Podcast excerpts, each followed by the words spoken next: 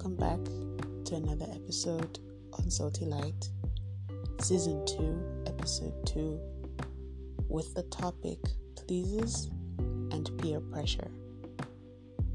But before we get into the episode, those of you listening for the first time, hi, I am Faith Elena, your host on Soti Light. Soti Light has pages that you could follow and interact on or with. On Instagram, it's underscore soti.light. On Facebook, it's soti.light or Faith Elena at soti.light. On Twitter, which is still my personal account, but it's Faith Elena at September Lily do follow, do like, leave a comment, inbox, whatever you're comfortable with.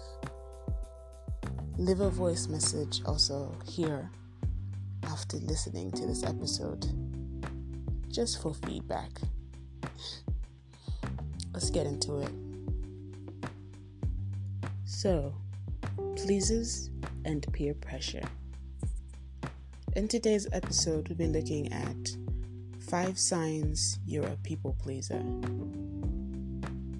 The five signs that depict or show that you're a people pleaser. So the question is the question was or is how does one know that you are or they are a people pleaser? So here are five signs. But before we, we get to the five signs, if you feel that you're always having to accommodate people, then you might be a people pleaser. People pleasing starts as early as your childhood. I think in my case, it did start as early as my childhood. Being kind is a good thing, but too much of it can be destructive. So, for some of us people pleasers, we look at it as a kind gesture. I'd be thinking, I'm just being kind. But too much of everything is bad. Too much of anything is bad. Too much of kindness, too, is bad. It can be destructive because then are you really doing it out of desire or just for the sake of just because you feel like I need to do this? So, this will all make sense after the five signs. Okay?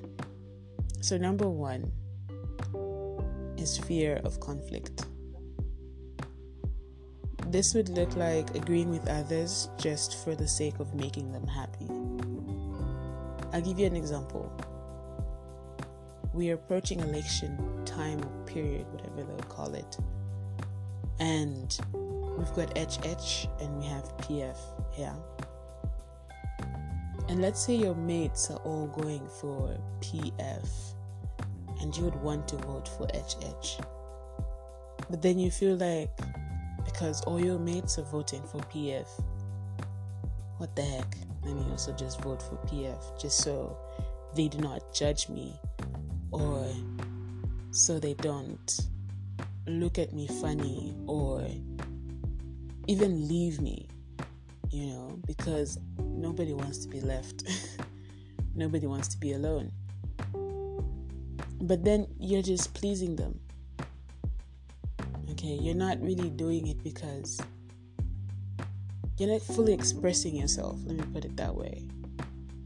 You know, you're not expressing yourself with your mates and being honest with yourself and with them as well to say, oh, I want to vote for HH because you fear conflict. And that's sign number one.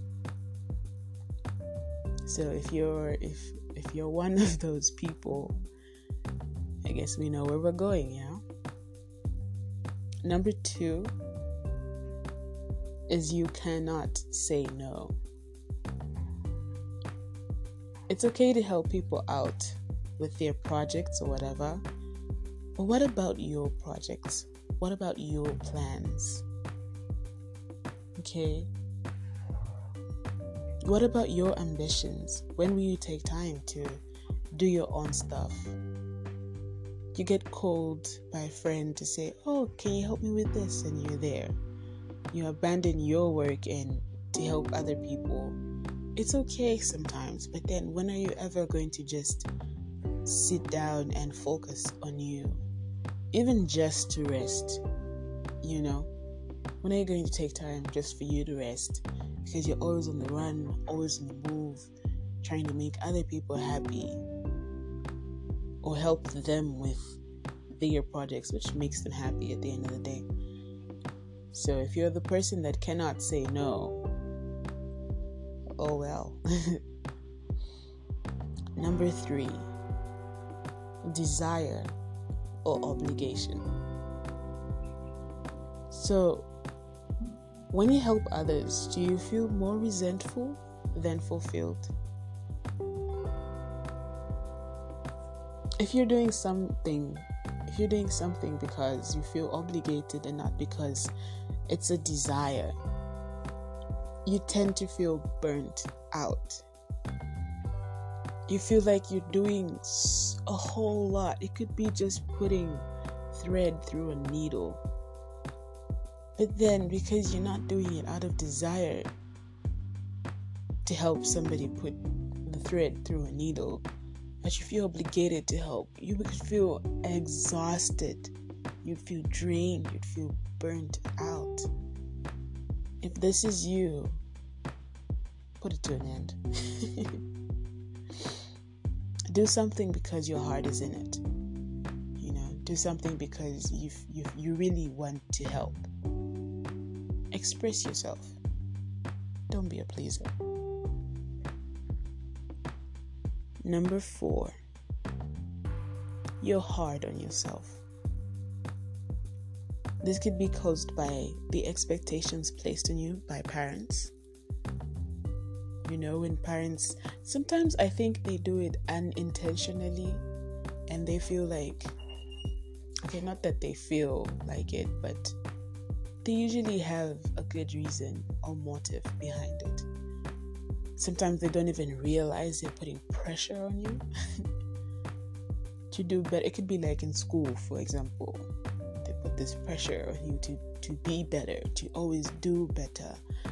That let's say if your pass mark is 50 and you got 40, you'd be feeling like you didn't perform well enough, like you didn't do good enough, like you could do better. But 40, my G, is, is good enough. Uh, 40 out of 50, like, you know, you beat yourself up every time you make mistakes. Why? You often strive for perfectionism and not progress because that's all you're told to be perfect, to be perfect at everything, to be good or better at everything. That you end up losing the joy in having to do certain things and you're just searching for perfectionism. Psychologist Andrew Hill defines perfectionism as an irrational desire to achieve along with being self critical. Okay. The best way to help yourself is focus on your strength and practice mindfulness. That way, you won't be so hard on yourself. Practice resilience as well. Be resilient. Number five, you pretend to be okay. When or if you experience the previous signs mentioned before, it makes it difficult for people to reach to reach you or reach out seeing that people sorry, seeing that you're not vulnerable enough to state your true feelings. Because you're never expressing yourself fully you know. and they'd be feeling like, oh, maybe you have things, you have everything under control because you're always putting a smile on and never really stating how you feel about certain situations or how unhappy certain things make you or just expressing yourself, being honest. You know, it makes it difficult for people to to reach you. Sometimes even even when they see the signs that you're not okay, they'll still stay back feeling like you have things under lock and key. Bottling your emotions instead of expressing yourself can prevent you from creating authentic relationships or friendships. It takes us back to our authenticity series in season one, you know. Why keep them bottled up? You know, why not express yourself?